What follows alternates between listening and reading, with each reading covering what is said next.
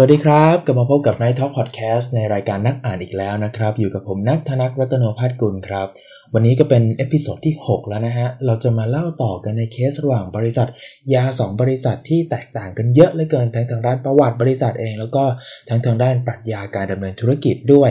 โดยที่ทั้ง 2 บริษัทที่ผมพูดถึงนั่นก็คือบริษัท v a l i a n ครับ โดย CEO Pearson นะครับ แล้วก็บริษัท Allergan โดย CEO Pyott นั่นเองครับสำหรับท่านผู้ฟังที่เปิดมาฟังตอนนี้เป็นตอนแรกนะครับ ผมแนะนำว่าไปฟัง episode ที่ 5 ก่อน เพราะว่าเรื่องราวมันต่อเนื่องกันแบบติดๆเลยครับผมเอาละก่อนจะเริ่มเรื่องราวใน episode ที่ 6 นี้นะครับ ผมขอ recap เร็วๆ ของเนื้อหาก่อน ภาคก่อนใน episode ที่ 5 ก่อนนะครับ นั่นก็คือบริษัท Valeant ครับเขาเป็นบริษัทยาเกิดใหม่ แล้วก็โตเร็วมาก ผ่านการไล่เทคโอเวอร์บริษัทยาเล็กๆ แล้วเขาก็เอายาที่เทคมาเนี่ยมาขายต่อแพงๆนะครับ ทีนี้เนี่ย Valeant ก็ไอเดียบรรเจิดครับ อยากจะเทคโอเวอร์ Allergan ครับที่เป็นบริษัทยายักษ์ใหญ่ของอเมริกาครับ Allergan เนี่ยมีสไตล์การทำงานที่ต่างกับ Valeant เยอะมากนะครับ นั่นก็คือ Allergan เนี่ยเขาเน้นลงทุนในการ research and development ยาตัวเองอย่างหนักครับ ลงทุนเยอะมาก พอ Valeant อยากจะเทคโอเวอร์ Allergan เนี่ยเขาก็ทางบอร์ดของ Allergan ก็กังวลนะครับ ไม่อยากขายไม่ว่าจะเป็นเรื่อง เพราะว่าราคาเนี่ยเป็นราคาที่ไม่ได้ดีมาก แล้วก็ chairman ของ Allergan ในตอนนั้นเนี่ยเป็นผู้ก่อตั้งบริษัทเขาก็รู้สึกว่ากลัวว่า Allergan พอไปอยู่ใต้ชายคา Valeant แล้วเนี่ยเดี๋ยวจะกลายเป็นบริษัทที่คิดอะไรเองไม่เป็นเพราะว่าโดนตัดงบไปซะหมดนะครับเขาก็เลยทำหลาย ๆ อย่างเพื่อมาป้องกันตัวเองนะครับซึ่ง Valeant ก็รู้ครับว่าศึกนี้ไม่ง่ายนะครับ Pearson CEO ของ Valeant ในตอนนั้นเนี่ยเขาก็เลยไปชวน activist มาช่วยกดดันครับโดยที่ Pearson เนี่ยเขาไปชวน Bill Ackmanจาก Hedge Fund Pershing Square มาครับ Bill Ackman เนี่ยเขาก็เดินเกมโดยการไปกว้านซื้อหุ้นของ Allergan เยอะมากครับ จนได้เข้าไปนั่งใน boardroom ของ Allergan ในที่สุดนะครับ เพื่อกดดันทั้งพร้อมๆ กันจากทั้งภายนอกและภายในเลยหมายความว่า Pearson ที่เป็น CEO ของ v a l i a n เนี่ยเขาตั้งตั้งโต๊ะ tender offer หุ้น Allergan ไปพร้อมๆ กันกับที่ Bill Ackman เนี่ยกดดัน Allergan จากข้างใน boardroom เลยนะครับ ทีนี้เนี่ย พอโดนกดดันหนักๆเข้าอะครับบอร์ดของ Allergan ก็พยายามป้องกันตัวเองหลาย ๆ แบบนะครับ ไม่ว่าจะไปแบบไปฟ้องศาลครับ บอกว่า Bill Ackman เนี่ยใช้ข้อมูลภายในมาซื้อขายหุ้น Allergan ครับ จน Ackman เนี่ยต้องเที่ยวไปเที่ยวมาศาลอยู่เป็นสัปดาห์ครับ หรือว่าเอาข้อเสนอเก่ามาปัดฝุ่นครับก็คือก่อนหน้านี้เนี่ยช่วงต้นปี 2014ครับบริษัทยายักษ์ใหญ่ของไอร์แลนด์ชื่อ a c t a v i s ครับเคยมาขอเทคโอเคยมาขอเสนอราคาซื้อบริษัท Allergan มาแล้วกะว่าเอา a c t a v i s เนี่ยแหละมาประมูลราคาเทียบกับของ Valeant เลยนะครับเลยเถิดไปเลยครับคือบอร์ดของ Allergan เนี่ยพยายามที่จะลดเงินสดที่ตัวเองถืออยู่ครับด้วยการ กะวางแผนครับ วางแผนว่าจะไปเทคโอเวอร์บริษัทยาอีกที่หนึ่งที่ชื่อว่า s a l i s ครับ ซึ่งมูลค่าที่ Allergan วางแผนจะเทคโอเวอร์ไว้เนี่ยมูลค่าสูงถึง 10 billion เลยนะครับไหนว่าแบบเพื่อที่จะลดเงินสดในพอร์ตตัวเองนะครับ แล้วก็เพื่อที่จะแบบทำให้บริษัทตัวเองเนี่ยขนาดใหญ่ขึ้นด้วย คือพอเงินสดในงบดุลตัวเองลดลง รวมกับมูลค่าบริษัทตัวเองเยอะขึ้นเนี่ย activist ที่จะมาเทคโอเวอร์หรือ Valeant ที่จะมาเทคโอเวอร์เนี่ยก็จำเป็นที่จะต้องใช้เงินสดจำนวนเยอะขึ้นเยอะเลยครับ มาเทคโอเวอร์บริษัทนี้คือกะว่าถ้าเทคโอเวอร์ Salix มาได้เนี่ยรับรองว่าBill Ackman เนี่ยจะต้องไม่สามารถที่จะกดดันให้เราขายบริษัทได้สำเร็จแน่นอน แล้ว Valeant ก็จะต้องผิดหวังในการที่จะต้องมาไล่ซื้อบริษัทเราแน่นอนครับพอวางแผนอย่างนี้เข้าแต่ยังไม่ทันไปแบบป่าวประกาศต่อสาธารณชนนะครับ เดี๋ยวทีนี้เราก็จะมาเริ่มเรื่องราวของเราใน episode นี้กันต่อเลยนะครับ เมื่อกี้ recap มาจนจบแล้วนะครับ ก่อนอื่นเนี่ยเรื่องราวใน episode นี้นะครับก็ต้องขอเริ่มที่activist ของเราก่อนเลย นั่นก็คือบิลอักแมนนะครับพออักแมนเนี่ยเขารู้เรื่องแผนการซื้อซาลิกของอเลแกนแล้วครับเขาก็ไม่ยอมครับ เพราะว่าเขาเองเป็นฝ่ายอยากให้อเลแกนขายตัวเองอยู่แล้วใช่ปะเขาก็ไปฟ้องศาลครับ บอกว่า บอร์ดของอเลแกนเนี่ยทำดีลใหญ่แบบนี้ โดยไม่ขอมติผู้ถือหุ้นเนี่ยถือเป็นการละเมิดต่อหน้าที่และความรับผิดชอบของตัวเองครับ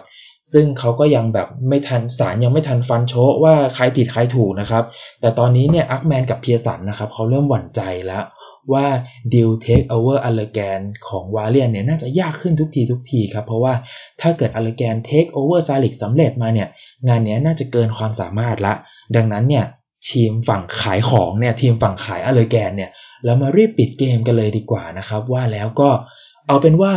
เพิ่มราคา tender เลยแล้วกันก่อนหน้านี้ tender หุ้นละ 180 ใช่ไหมครับวาเลียนเพิ่มราคา tender ให้เป็นหุ้นละ 191 เลยทีเดียว แต่ครับแต่เพียสันบอกว่า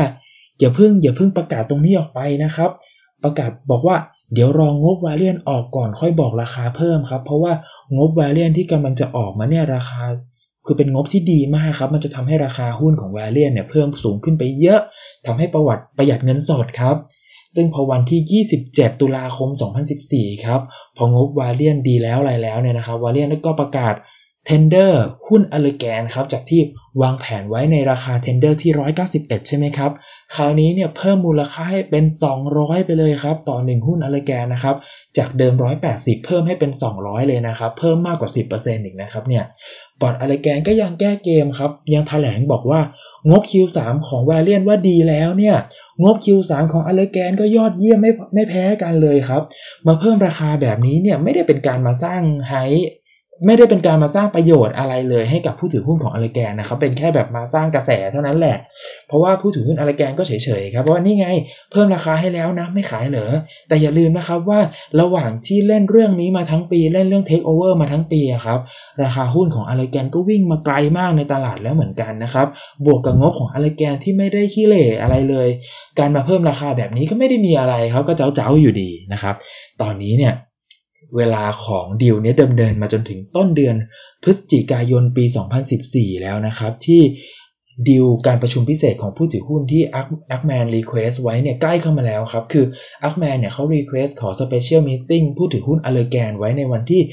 18 ธันวาคม สิ้นปีนี้ครับ ปี 2014 นะครับ ตอนนี้เนี่ยต้องบอกว่าบอร์ดของอเลแกนเนี่ยเหลือทางออกน้อยลงทุกทีครับ ตอนนี้ทำได้แค่ดิ้นดิ้นนิดนิดหน่อยหน่อยครับ เพราะคาดว่าถ้าเกิดว่าลากยาวไปจนถึง special meeting แล้วยังหาทางออกที่ทำให้ผู้ถือหุ้นของอเลแกนได้เงินก้อนๆเป็นกอบเป็นกำไม่ได้เนี่ยรับรองเลยว่าบอร์ดของอเลแกนเนี่ยเด้งยกแผงแน่ๆครับเพราะว่าอักแมนเนี่ยเขาก็เก่งมากๆในการทำศึกช่วง proxy war อยู่แล้วนะครับ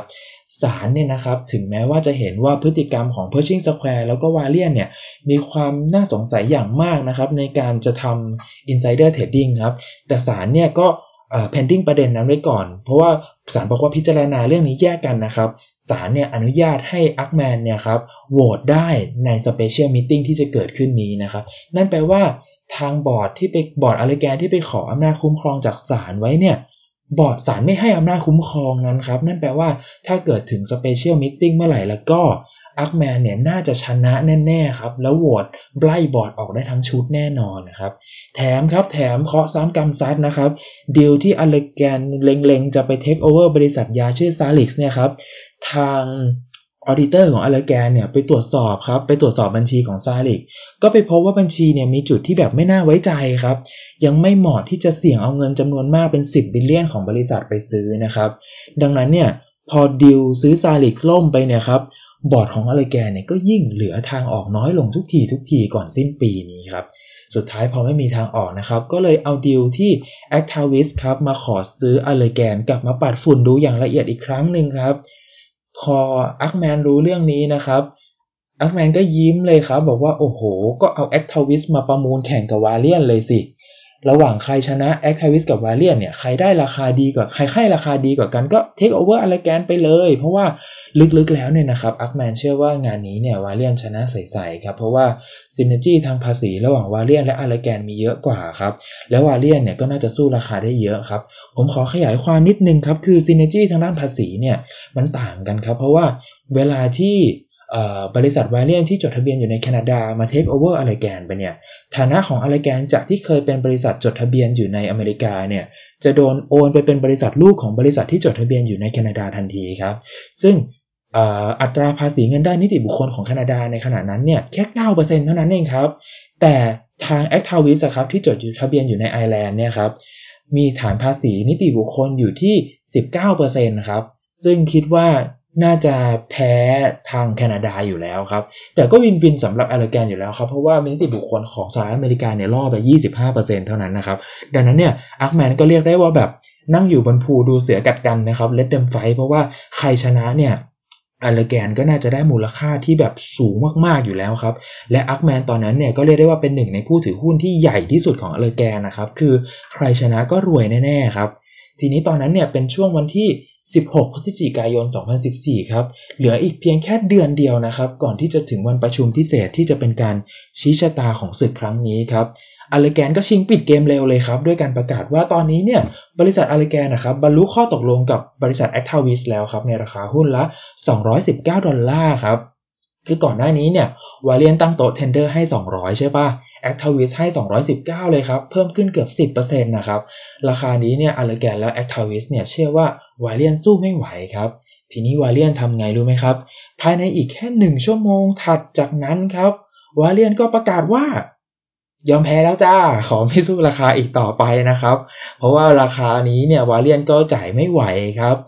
ดังนั้นเนี่ยดีลนี้ก็จบลงแบบตัดจบอย่างนี้เลยครับ ก็คือ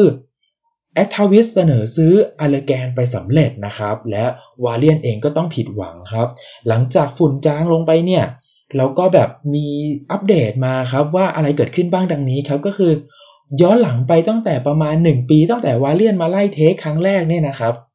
วาเลียนเนี่ยทำให้มูลค่าบริษัทของอเลแกนนะครับจากตอนนั้นที่มี Market Cap อยู่ที่ 50.5 billion นะครับสุดท้ายอะครับตอนที่ Allergan ขาย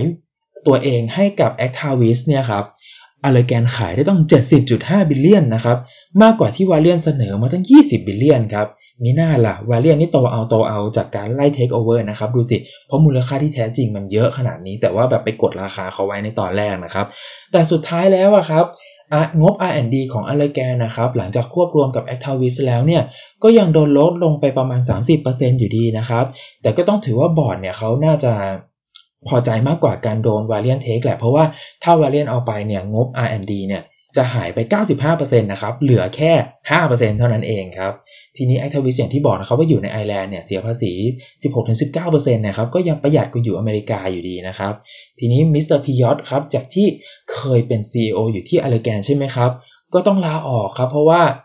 บริษัทมหาชนแห่งนี้มี CEO ได้แค่คนเดียวใช่ไหม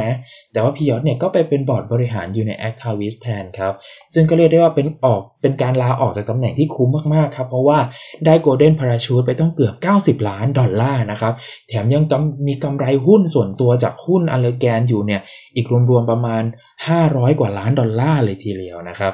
ในทางกลับกันครับ เมื่อกี้คือคนที่ win ใช่ไหมครับ คนที่ lose ครับก็คือ Valeant กับ Pearson ครับเหนื่อยฟรีมา 1 ปีเต็มๆแบบไม่ได้อะไรเลยครับ แถมเสียค่าใช้จ่ายโน่นนี่มาระหว่างการผลักดันดีลนี้เยอะมากครับ เรียกได้ว่าแบบ Pearson นัก take มือทองของเราอะครับ ชนะแมตช์เล็กแมตช์น้อยมาเยอะครับ พอมาเจอศึกใหญ่เนี่ยยับเลยนะฮะทีนี้ครับ Pershing Square Pershing Square กับ Ackman เป็นไงบ้าง ก็ต้องบอกว่ากำไรไม่น้อยครับ เพราะว่าตัวเองถือหุ้น Allergan อยู่ตั้ง 10%ใช่ป่ะ ทุนไม้แรกของ Ackman ที่มาซื้อ Allergan เนี่ยนะครับประมาณ 120 ดอลลาร์ครับ แต่วันสุดท้ายที่ Actavis มาซื้อไปเนี่ยเขาขายได้ประมาณ 210ถึง213 ดอลลาร์ต่อหุ้นนะครับ คือกำไรเกือบเท่าตัวครับ ซึ่งงานนี้เนี่ยสิริรวมแล้วนะครับ Pershing Square กับ Ackman เนี่ยได้กำไรจากดีลนี้ไปทั้งสิ้น 2 billion เหนาะๆครับ ซึ่งใน 2 billion เนี่ยก็ต้องแบ่งให้กับ Valeantตามสัญญานะครับ 15%แต่ขนาดแบ่งให้ 15%ก็ต้องเรียกว่าเหลือบานเลยครับ อย่างไรก็ตามครับ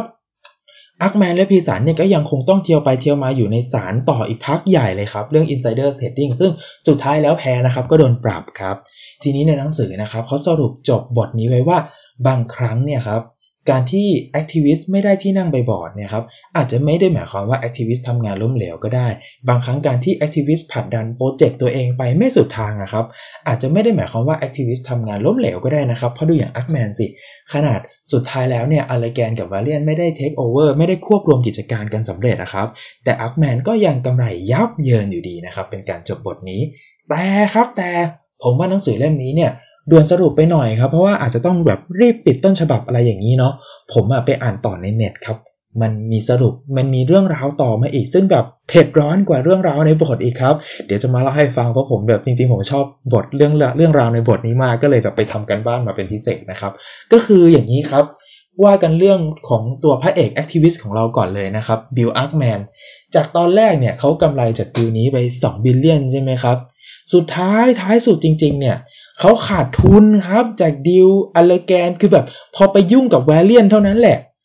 จากตอนแรกที่เข้าใจว่ากำไร 2 billion นะครับ กลายเป็นขาดทุนจากงานนี้ 4 billion ซะอย่างนั้นนะครับ เรื่องราวมันเป็นยังไงถึงจากหน้ามือกลายเป็นหลังเท้าแบบนี้นะครับ คือแบบเดี๋ยวผมจะเล่าให้ฟังอย่างนี้ครับ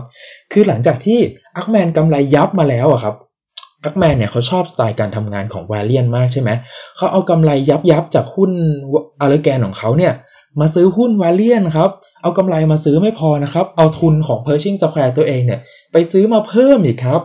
เพราะ Ackman เขามองว่าอย่างนี้ครับ อันนี้คือแบบจากจากบทสัมภาษณ์ของ Ackman เองเลยนะ เขามองว่า Valeant เนี่ยเป็นเหมือน a very early stage of Berkshire Hathaway ครับ คือเขามองว่ากลยุทธ์การไล่เทคโอเวอร์ของ Valeant เนี่ย จะทำให้บริษัท Valeant เนี่ย สามารถก้าวกระโดดแล้วก็เติบโตได้อย่างต่อเนื่องแบบ Berkshire Hathaway ของปู่บัฟเฟตขนาดนั้นเลยนะครับ โดยที่ตอนที่เขาซื้อเนี่ยนะครับเขาซื้อโดยมีต้นทุนเฉลี่ยอยู่ที่ประมาณสักแบบ 260 ดอลลาร์ต่อหุ้นครับ ราคาของแต่ว่าแบบพอซื้อไปแล้วเนี่ยแบบแบบข่าวร้ายมันเริ่มออกมาครับ อย่างที่ว่ากันว่าแบบแมลงสาบไม่ได้มีตัวเดียวอะไรอย่างนี้ใช่ป่ะราคาหุ้นของวาเลียนก็ลงเอาลงเอาครับ จนแบบ อักแมนแบบได้มาขายคัดล้อจริงๆอะครับ แค่ 11 ดอลลาร์ต่อหุ้นเท่านั้นเองครับ ลองนึกภาพดูนะครับ ซื้อหุ้นมาราคาเฉลี่ย 260 ขาย cut loss ตอน 11 นะครับ คือ realize loss ไปงานนี้แบบ 4 billion นะครับ ซึ่งสาเหตุที่แบบ มูลค่าหุ้นมันตกยับมาขนาดนี้เนี่ยเพราะว่าแบบมันมีหลายเรื่องมากครับแบบมรสุมแมงสาบไม่ได้มีตัวเดียวมากครับอย่างตอนนั้นเพราะว่าแบบยาตัวที่ตลาดคาดหวังว่าว่าจะมาเป็นหัวหอกทำกำไรให้กับ Valeant ที่กำลังวิจัยอยู่เนี่ยเหมือนแบบจะกลายเป็นแบบเรื่องลวงโลกครับเหมือนกับมันไม่ effective อะไรเงี้ยครับแล้ว Valeant ก็มีหนี้จำนวนมหาศาลมากใช่ไหมครับแล้วไหนๆจะต้องไปบู๊กับศาลในเรื่องของแบบ insider trading อีก แล้วไหนจะต้องไปบู๊กับอย.หรือศาลหรือสคบ.เรื่องการตั้งราคายาที่มันไม่ยุติธรรมอีกคือแบบ มาเต็มเลยครับ ตอนนั้นนักลงทุนพอข่าวร้ายออกมาเนี่ยก็ทุ่มทุนขายกันยับเลยบางคนก็ short short position แถมก็ short แถมเข้าไปอีกครับ มันก็เลยลงมาหนักมากครับ และทีนี้อาจจะมีคำถามมีข้อสงสัยว่าเฮ้ยแต่อาร์คแมนเนี่ยเขาก็เป็นมืออาชีพนะทำไมเขาไม่ cut loss เร็วกว่านี้ล่ะเขาน่าจะแบบปกป้องตัวเองนะ คือมันเป็นแบบ เป็นกรรมเป็นกรรมมากเลยครับเป็นช่วงใช้กรรมมากเลยครับ เพราะว่าสาเหตุที่อักแมนเนี่ยต้องถือยาวมาจากช่วง 262 ดอลลาร์มาขายทิ้งได้ตอน 11 ดอลลาร์เนี่ย เพราะเขาโดนโดนศาลห้ามขายครับ เพราะว่าเขายังไม่ได้เคลียร์คดีเก่าเรื่องการใช้ insider trade จากหุ้นอเลแกนที่มา team up กับวาเลียนในกรณี take over ใช่ปะคือตอนนั้นเนี่ยกำลังจะรอดกำลังจะรอดแล้วครับ แต่ซวยจริงครับ เพราะว่าจำได้ไหมครับ ในเนื้อเรื่องของเราตอนที่เพียสันไปตั้งโต๊ะ tender offer เนี่ย เพียสันนะครับเขาไปตั้งโต๊ะเทนเดอร์โดยที่แบบไม่ได้บอกอักแมนครับ เพราะว่าอย่างที่อย่างที่เราวางแผนกันเรื่องของที่มีทีมกฎหมายมาช่วยอักแมนวางแผนใช่ป่าว่า ถ้าเกิดว่าแบบไม่ได้เอาเรื่องราวที่บริษัทวาเลียนจะทำอะไรเป็นการภายในไปบอกอักแมนเนี่ยอักแมนก็น่าจะรอดจากกรณี inside trade ใช่ป่ะแต่ดันอย่างนี้ครับ ทางวาเลียนก็ไม่ได้บอกอักแมนว่าจะตั้งโต๊ะ tender ใช่ไหมครับ ก่อนที่จะ tender แป๊บหนึ่งเนี่ยแป๊บเดียวแบบหลักสัปดาห์ครับ อักแมนเนี่ยเขาดันไปซื้อหุ้นอเลแกนเพิ่มแบบไม้ใหญ่มากๆครับ มันก็เลยกลายเป็นว่าแบบพออักแมนซื้อหุ้นไม้ใหญ่มาก แล้วเพียสันมาตั้งโต๊ะ tender หุ้นที่อักแมนเพิ่งซื้อไปเนี่ย มันก็เลยดูเป็นการแบบอินไซเดอร์เทรดแบบกลิ่นตุตุมากเลยครับ ก็เลยแบบโดนสารสอบตรงนี้หนักมากครับ ก็เลยแบบโดนห้ามโดนโดนแบบโดนโดนโดนห้ามซื้อขายหุ้นในทั้งวาเลียนทั้งอะไรแกนอะไรพวกนี้โดนหมดเลยครับ ดังนั้นเนี่ยอะไร